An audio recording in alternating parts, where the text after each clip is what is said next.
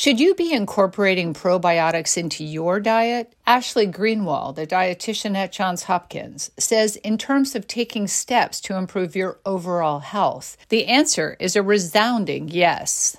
What probiotics are, are they're live microorganisms that we actually eat. When we eat them, they help grow more of the good gut bacteria. They give you a more diverse microorganism in our gut, the gut microbiome. We want to incorporate some probiotics so we have more good gut bacteria and less of the bad gut bacteria probiotics can definitely play a role in helping with our gut microbiome. So it's our stomach and our intestines. Greenwald says good sources of probiotics are as close as your grocery store shelves. She says, with few exceptions, taking a probiotic supplement isn't necessary, since you can promote and maintain good bacteria in your gut by utilizing food sources. At Johns Hopkins, I'm Elizabeth Tracey.